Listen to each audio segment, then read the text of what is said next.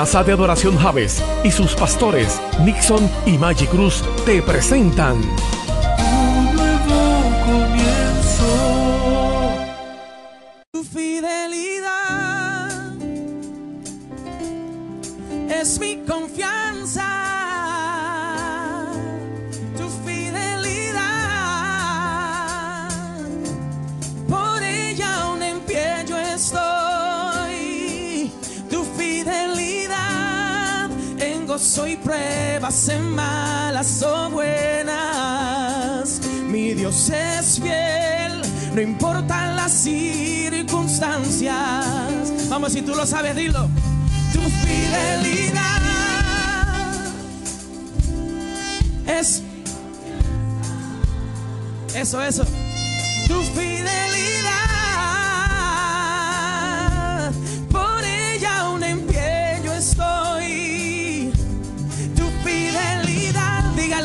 Y en gozo y pruebas, en malas o buenas, mi Dios es fiel, no importan las circunstancias. Habrá alguien que pueda levantar su voz y decirle tu fidelidad.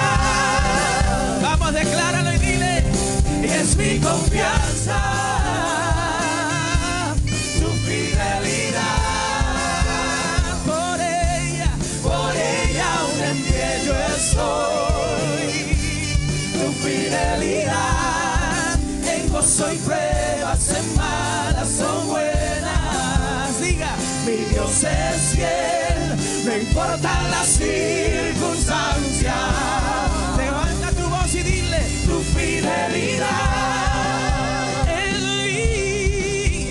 Confianza.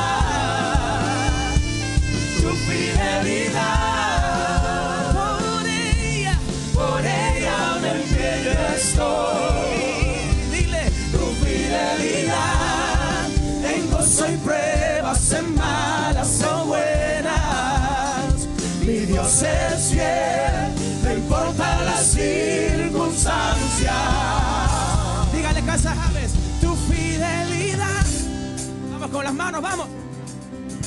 Es Dígalo con alegría, vamos. Tu fidelidad. Eso, eso, eso. Por ella aún en pie yo estoy. Con esas palmas, vamos. Tu fidelidad. Y en gozo y pruebas, en malas o buenas. Mi Dios es fiel. No importan las circunstancias. ¿Dónde están las mujeres de la casa? Las mujeres, dice.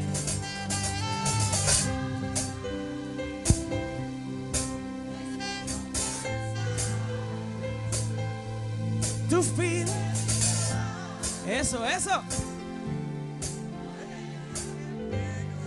Cántalo a nombre de tus hijos, de tu esposo, vamos, tu fidelidad en gozo. Grítalo ahora y dile, mi Dios. ¿Dónde está la iglesia que mejor canta en Bayamón? Diga, tu fidelidad. Yes. Vamos, hombres, ayúdenlo, vamos. Tu fidelidad,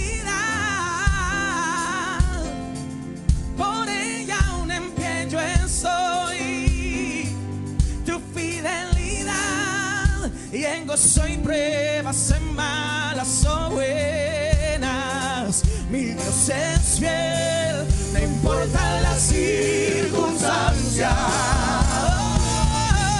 Tu fidelidad.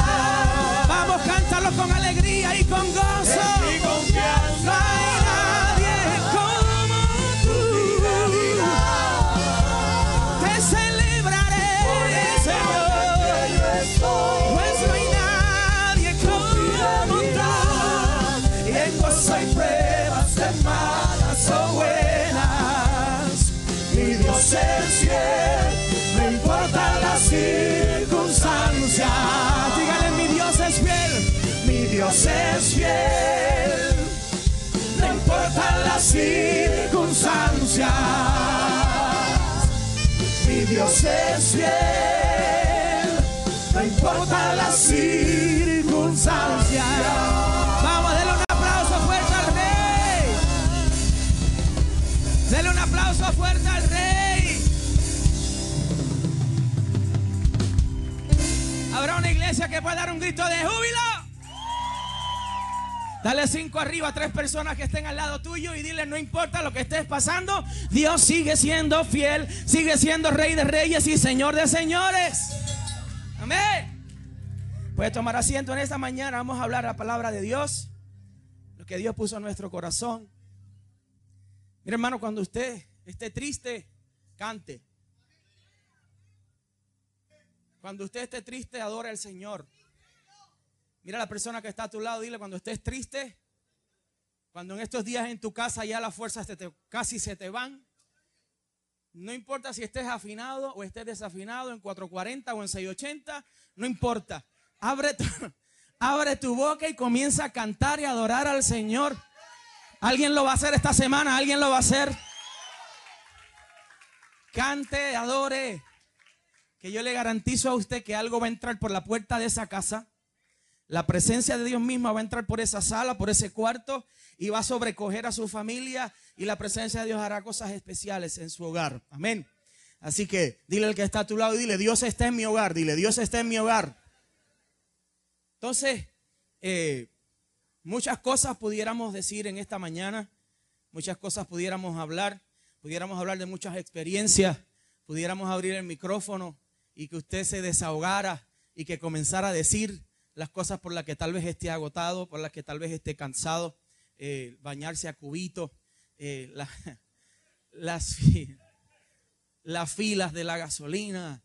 Pudiéramos estar hablando de un montón de cosas, pero yo creo que amerita y es muy importante hablar en esta mañana el que usted salga de aquí con un mensaje de esperanza, con un mensaje de regocijo y con un mensaje que usted sepa en quién usted está confiando. Amén. Así que quiero que vayas conmigo, si tienes Biblia, ve conmigo al Salmo 34. Si tienes Biblia, yo quiero comenzar leyendo este salmo.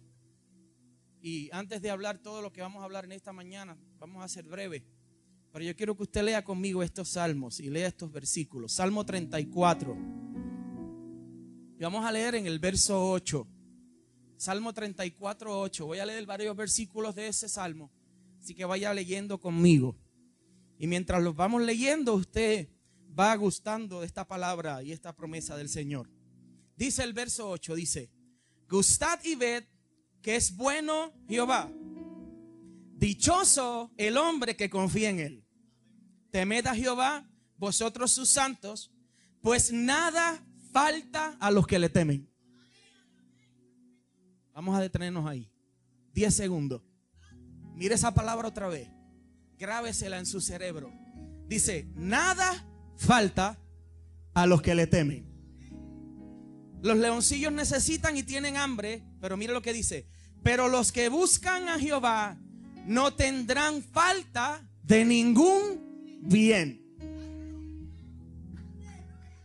Yo pensaba que usted lo iba a celebrar o usted va a dar un grito. Mira a la persona que está a tu lado, dile, en mi casa no faltará ningún bien. Pero usted no lo puede decir como si estuviera repitiendo cualquier cosa. Mírese a la persona que está a su lado, dígalo con autoridad. Porque cuando uno dice las cosas con autoridad es muy diferente. Usted le va a decir, en mi casa no faltará ningún bien.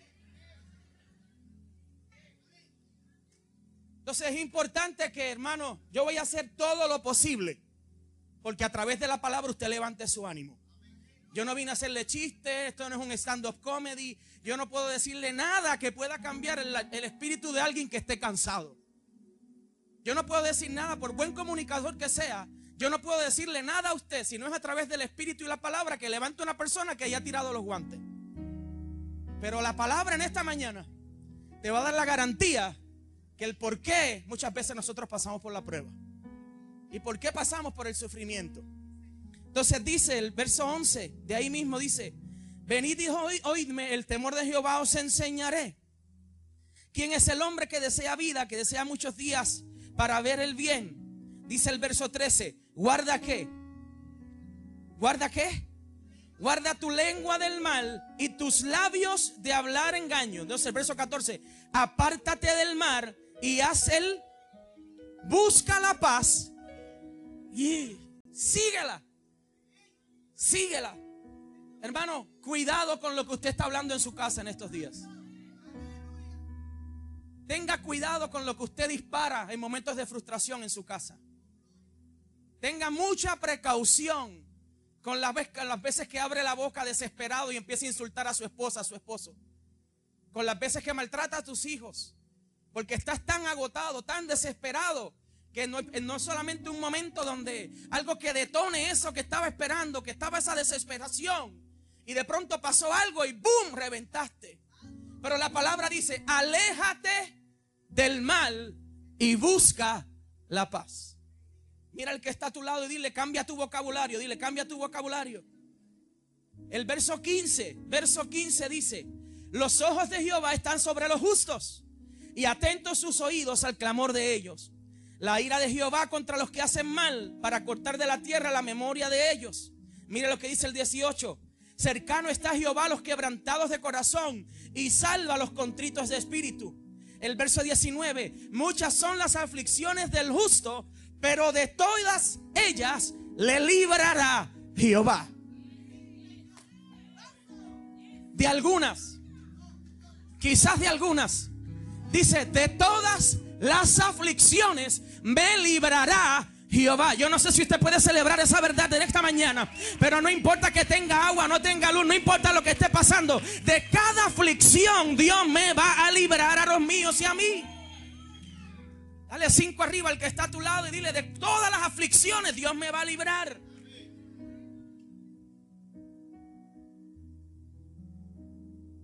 El verso 22 dice, Jehová redime el alma de sus siervos y no serán condenados cuanto en él confían.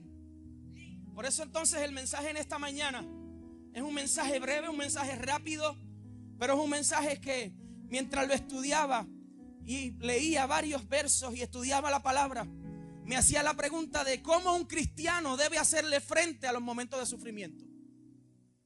¿Cómo un cristiano debería hacerle frente a los momentos de, de sufrimiento? Atravesar cualquier prueba en la vida podría resultar una experiencia feliz para el cristiano que analice desde la perspectiva correcta. Imagine entonces cualquier prueba que usted pudiera pasar en este momento una crisis financiera, lo cual acarrea la pérdida eventual de sus ahorros. Para otros la pérdida del empleo, que acarrea la pérdida de la dignidad de tal vez poder mantener a su familia. Una pérdida de un familiar tal vez, o que alguno de ellos esté enfermo de gravedad. Pero el libro de Job, en su esencia, nos recuerda que los problemas y las pruebas no podrán evitarse. Yo quiero que usted busque Job capítulo 5, verso 7. Job capítulo 5, verso 7. Vamos a ir por varios versos de la Biblia. No pude enviar el mensaje porque las comunicaciones están malas, pero yo sé que eh, me van a ayudar ahí atrás. Job capítulo 5, verso 7 dice, pero como las chispas se levantan para volar por el aire, así el hombre nace para la aflicción. Los problemas, hermanos, usted no los podrá evitar. Las aflicciones, usted no se podrá escapar de ellas. La palabra establece y dice que Jesús dijo en un momento dado, en el mundo tendréis aflicción. Pero ahora viene el punto importante del mensaje de esta mañana. Pero confiar porque yo he vencido al mundo. Entonces cualquiera que intente crear un mundo de fantasía donde todo es perfecto, está expuesto a vivir en un completo pesar. Así como también la anticipación de las pruebas y momentos difíciles pudieran robarle a un ser humano sus momentos más felices. Inclusive la palabra explica claramente que Jesús padeció en todo su rol como un ser humano. Y pudiéramos entonces incluir esto. Por eso usted encontrará versos en la palabra donde Jesús llora, pero nunca leerá un versículo que dice y Jesús sonrió. Y usted sabe por qué tal vez esto no sucedió. Porque era tanto el peso del pecado sobre Jesús que por más que él hubiera querido estar feliz, era un peso que lo perseguía constantemente. Era una misión, era una labor, una aflicción de la cual él no se podía escapar. Entonces, tal vez sí, sonrió alguna vez, pero tal vez su felicidad se habría opacado por la tristeza sobrecogedora del peso del pecado sobre él. Entonces, en esta mañana, hermano, es importante que sepa que en algún momento de nuestra vida usted y yo de alguna manera u otra, todos tendremos que mirar al sufrimiento justo a los ojos. Y yo no sé si usted ha caído en cuenta Yo no sé si usted ha asimilado lo que Puerto Rico está pasando en este momento. Todavía hay gente viviendo como si nada hubiera pasado. Todavía hay gente viviendo sus estilos de vida comunes y regulares. Todavía hay gente viviendo que no hace ajustes. Todavía hay gente viviendo que no asimila lo que Dios nos está tratando de decir. Todavía hay gente viviendo como si Puerto Rico todavía fuera el mismo Puerto Rico del día antes del 19 de septiembre del 2017, que nadie olvidará esa fecha. Donde un huracán categoría 5 por poco nos borra del mapa. Pero hay gente todavía viviendo como si las cosas estuvieran completamente normal. Padres que estamos aquí en esta mañana, padres jóvenes y padres más adultos, tenemos que tomar las riendas de nuestros hogares. Tenemos que tomar las riendas de nuestras casas. Nuestros hijos no pueden seguir viviendo como si nada hubiera pasado. No le podemos dar las mismas comodidades. No le podemos facilitar las mismas cosas. Tenemos que ajustar los tornillos en nuestra casa para que nuestras generaciones siguientes aprendan de lo que Dios nos permitió pasar. Padres que estamos aquí en esta mañana, este mensaje es del corazón, de mi corazón para ustedes, como pastor, como amigo o como, como usted lo quiera recibir pero recíbalo, porque mientras oraba en esta madrugada, el Espíritu Santo hablaba a mi corazón y me decía, prepárate, porque muchas veces en este tiempo tus hijos te empezarán a ver como un enemigo, porque tendrás que ajustar cosas en tu casa, tendrás que quitarle privilegios, tendrás que ajustar gustos que se daban hasta el día de hoy, pero no te, no te asustes, porque eventualmente ellos te verán como el hombre que los guió por el camino correcto. Tras generaciones. Una de las cosas que más me gusta en todo este relato es que no es hasta que Abraham está a punto de hacer lo que para él pudiera ser lo peor y lo más errado e injusto. Es ahí donde el ángel le dice, ahora conozco que temes a Dios. Brother, en este tiempo de crisis, en este tiempo donde quizás hasta nos quedemos sin agua unos dos días porque no aparece donde buscar agua. No aparece ni siquiera gasolina y hemos estado en la fila y después de estar dos horas consumiendo el cuarto que nos quedaba en la guagua, llegamos al principio de la fila y nos dicen en la cara, no hay gasolina. Es en estos momentos donde Dios está probando nuestra fe a tal grado que yo estoy esperando el momento, Jan. Yo espero el momento en donde se activen esos milagros creativos de Dios. Donde lleguemos a ese momento y digamos, Dios, yo necesito gasolina ahora. Yo necesito este tanque se llene ahora. Y que de momento tú vayas a mover el tanque y el tanque esté lleno de gasolina. Pero para eso tú tienes que estar dispuesto a levantar el puñal y casi matar a Isaac. Para que el ángel diga, ahora te conozco. Pero la gente quiere escuchar la voz de Dios sin sacrificar a los Isaacs. La gente quiere milagros creativos sin levantar el puñal para que el ángel vea que estaba dispuesto a hacerlo. Y si usted pretende y usted espera, tranquilo que esto se va a gelar en dos semanas. ¿Cuántos creen que la venida de Cristo está cerca? Levante la mano todo el que cree que la venida de Cristo está cerca. La palabra establece un principio muy poderoso y dice que en los tiempos postreros los días serán malos.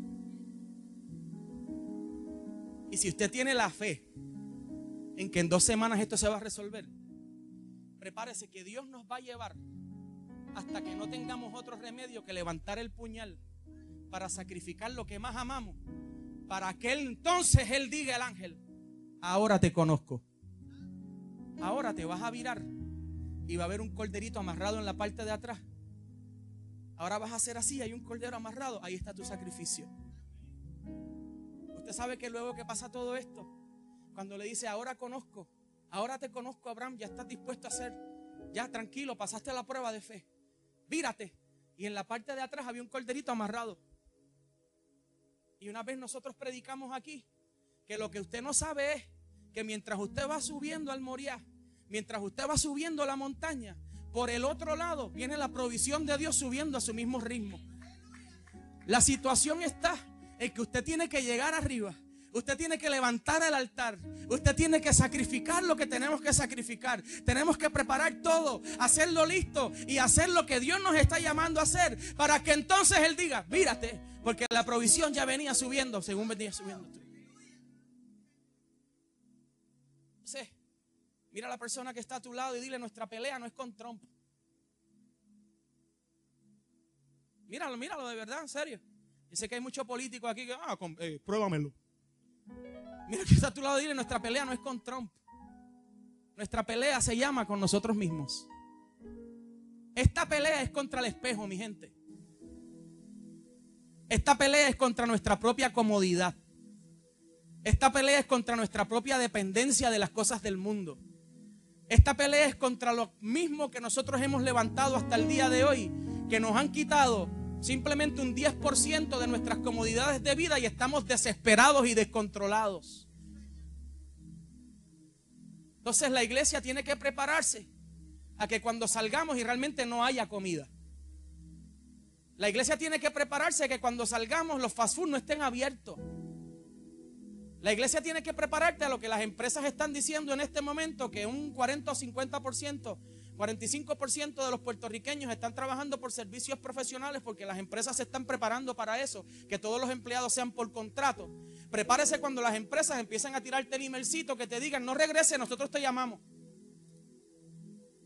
Porque en las estipulaciones de su contrato y en las en las clausulitas pequeñitas que usted no leyó, decía que en el momento en donde la empresa corra peligro sus bienes y sus ingresos, pueden prescindir de usted en cualquier momento. Pero usted firmó y no leyó eso chiquitito. Entonces tenemos que prepararnos, hermanos, que los momentos van a seguir poniéndose difíciles. Entonces hay un, un hombre que dijo algo muy que me, de verdad me gustó mucho. Y decía que Dios tuvo un hijo definitivamente sin pecado, pero Dios no tuvo ningún hijo sin cruz. Dios sí tuvo un hijo sin pecado, pero Dios no tuvo ningún hijo que no llevara una cruz. Por eso Jesús mismo dice, tú quieres seguirme, toma tu cruz y sígueme. ¿Está de acuerdo conmigo? Entonces, el ángel le dijo, ahora conozco que temes a Dios.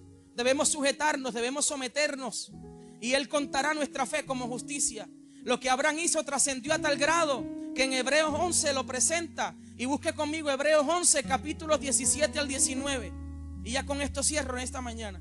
Hebreos 11, capítulos 10, Hebreos 11, versos 17 al 19 dice, por la fe Abraham cuando fue probado ofreció a Isaac y el que había recibido las promesas ofreció a su unigénito, habiéndose dicho en Isaac te será llamada tu descendencia, pensando que Dios es poderoso para levantar aún de entre los muertos, de donde en sentido figurado también le volvió a recibir.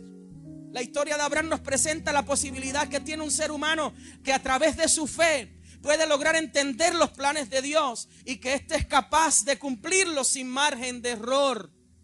Es trascendental que todos los que estamos aquí en esta mañana, hermanos, entendamos que la manera de enfrentar estos momentos difíciles es poniendo nuestra confianza en Dios y reconocer que éste no cometerá errores cumpliendo su voluntad. Romanos 8:28, ¿qué dice Romanos 8:28? Si usted se lo sabe de memoria. Romanos 8:28, ¿qué dice? ¿Qué dice Romanos 8:28? Búscalo por ahí. A ver si recuerdas. Romanos 8:28. Lo tenemos. Y sabemos que los que aman a Dios, todas las cosas le ayudan a bien. Esto es, a los que, conforme a su propósito, son llamados. Mira al que está a tu lado y dile, todo esto obrará para bien. Míralo de nuevo y dile, todo esto obrará para bien. Pero hay una realidad que usted tiene que marcar en este versículo bíblico dice, conforme a los que a su propósito son llamados. Usted debe salirle aquí en esta mañana sabiendo que el propósito de Dios es para usted, pero no es suyo. El propósito de Dios es para usted, es para mí, pero no es mío. Yo no sé lo que conlleve realizar el propósito de Dios, pero de algo yo estoy seguro, que todas las cosas obrarán para bien a todos los que sabemos que tenemos un propósito. ¿Está de acuerdo conmigo? Es normal llegar a pensar que en momentos de comodidad nada malo pudiera pasar. Es normal no querer pasar nunca por momentos de dificultad y pensar que somos intocables.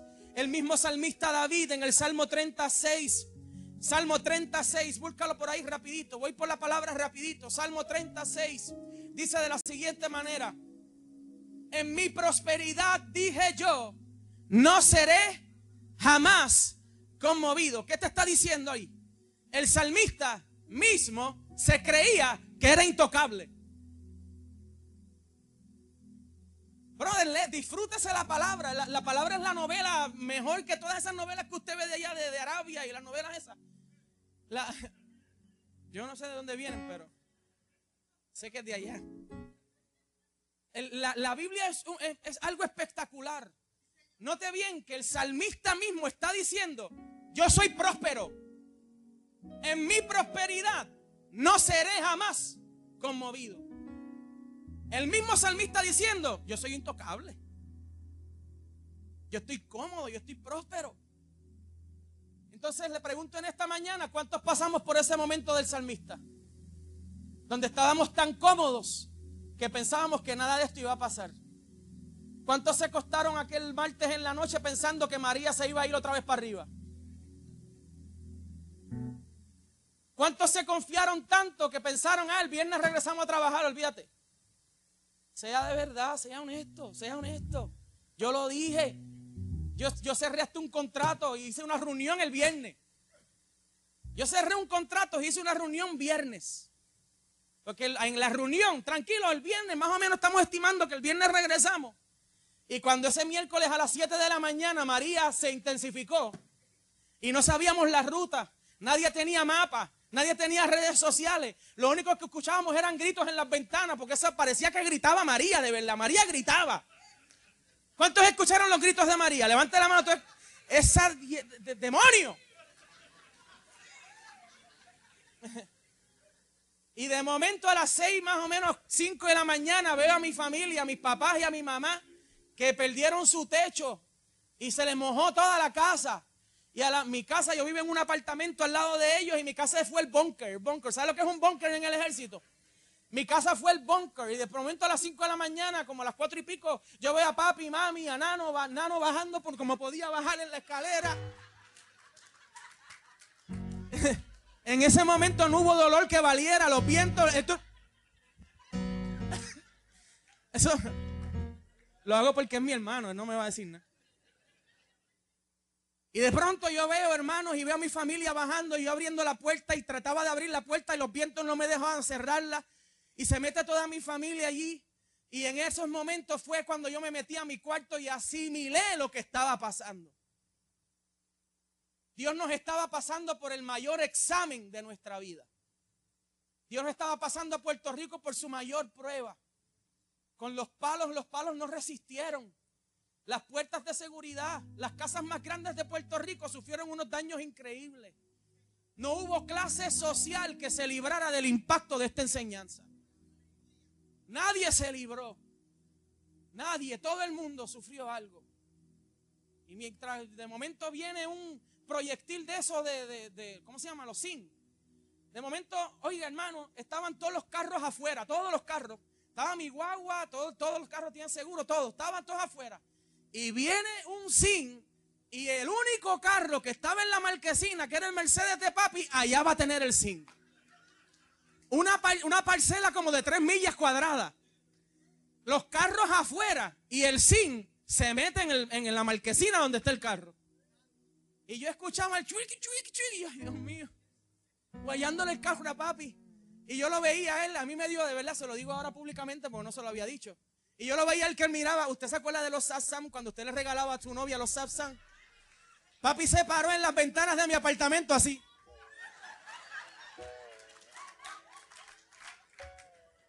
Me voy a quitar los espejuelos para que lo vea, mami.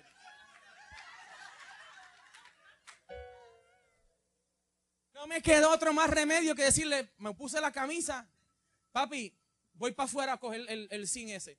No, papito, no salga. Yo te abro la puerta. Yo, yo te...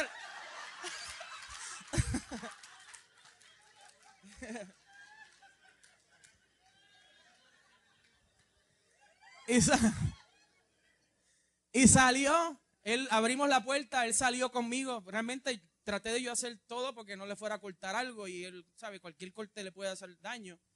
Y movimos el zinc, lo encajamos allí, lo encajé de una manera que cada vez que soplaba el viento, daba contra el cemento. Y ahí la desesperación era peor todavía. En resumidas cuentas, esto fue una enseñanza para todos nosotros, hermanos. Esto ha sido algo donde nos hemos pasado y estamos pasando por un proceso. Y Salmo 23, 4 dice, y con esto voy a cerrar en esta mañana para tener unos minutos para terminar.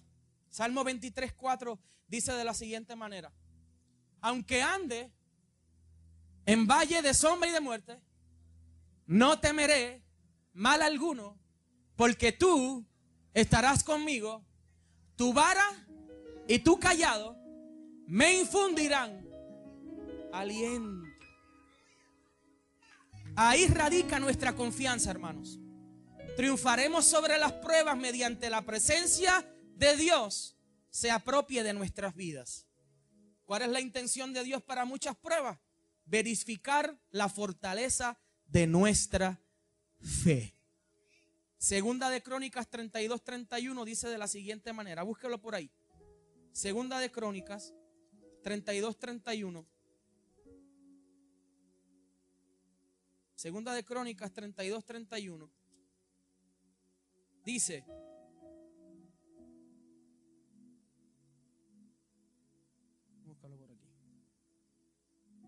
Segunda de Crónicas 32, 31. Dice, más en lo referente a los mensajeros de los príncipes de, Babilonia que enviaron a él saber para el prodigio que había acontecido en el país, Dios lo dejó, estamos hablando del rey Ezequías, por si usted no sabe la historia. Más en lo referente a los mensajeros de los príncipes de Babilonia que enviaron a él para saber del prodigio que había acontecido en el país, Dios lo dejó para probarle, para hacer conocer todo lo que estaba en su corazón. El rey Dios lo deja, todo estaba descubierto para que realmente él descubriera qué era lo que había en su corazón. Y usted sabe algo, hermano, estos días sin poder trabajar, porque yo estoy en ese barco también. No he podido trabajar. Llevo prácticamente una semana y pico sin poder trabajar. Y es en estos momentos, con, yo honro ¿verdad? la vida de mi esposa que me ha aguantado en todos estos días. Porque es en estos momentos, Rafi, de verdad, cuando sale lo que realmente está en tu corazón. Y ahí uno entiende por qué Dios te pasa por las pruebas. Porque hay cositas que tú tienes que sacrificar que en la comodidad no salían. Pero ahora te están depurando. Ahora están sacando todo lo que estaba dentro ahí alojado. El domingo pasado yo tengo que pedirle disculpas a mi papá y lo hago públicamente y luego lo hacemos en privado. Pasamos por un momento de presión tremenda y la gente que hizo la fila ahí al lado para buscar agua se pusieron a pelear y yo estaba en medio de ese momento y la gente no entendía. Y luego me puse a hablar con mi papá y tuvimos una discusión bien fuerte y yo perdí el control y realmente yo ni me, yo realmente ni me conocía. Cuando yo eh, perdí el control. Y luego en la fila del agua pude decir, y con esta enseñanza y con este estudio bíblico, me he dado cuenta que los momentos de presión y de escasez van a sacar las cosas que están en tu corazón que tienen que salir de ahí. Puerto Rico, gente, iglesia, ¿por qué Dios permitió todo esto? Dios está verificando nuestra fe. Dios está probando si nosotros creemos de verdad. Dios está probando si cada vez que cantamos creemos en el Padre, creemos en Jesús, lo cantamos de verdad o lo hacemos porque se escucha bonito. Dios está provocando que el cash siga bajando, bajando, bajando, bajando, a ver si realmente tú sacas tu ofrenda y venir a sembrar en los momentos de adoración. Vamos a tener que aprender a estadística y matemáticamente distribuir el dinero para cuántos galoncitos de gasolina me da, más la ofrenda, más lo que tengo que consumir en la semana. No se atormente ni se entristezca por todo esto. Siéntase contento, porque si Dios nos pasa por la mejor, la peor prueba de nuestra vida, es porque estamos listos a subir de grado. Así que para todos aquellos que hablan mensajes de destrucción para Puerto Rico, no. Puerto Rico no está destruido. Puerto Rico está en remodelación.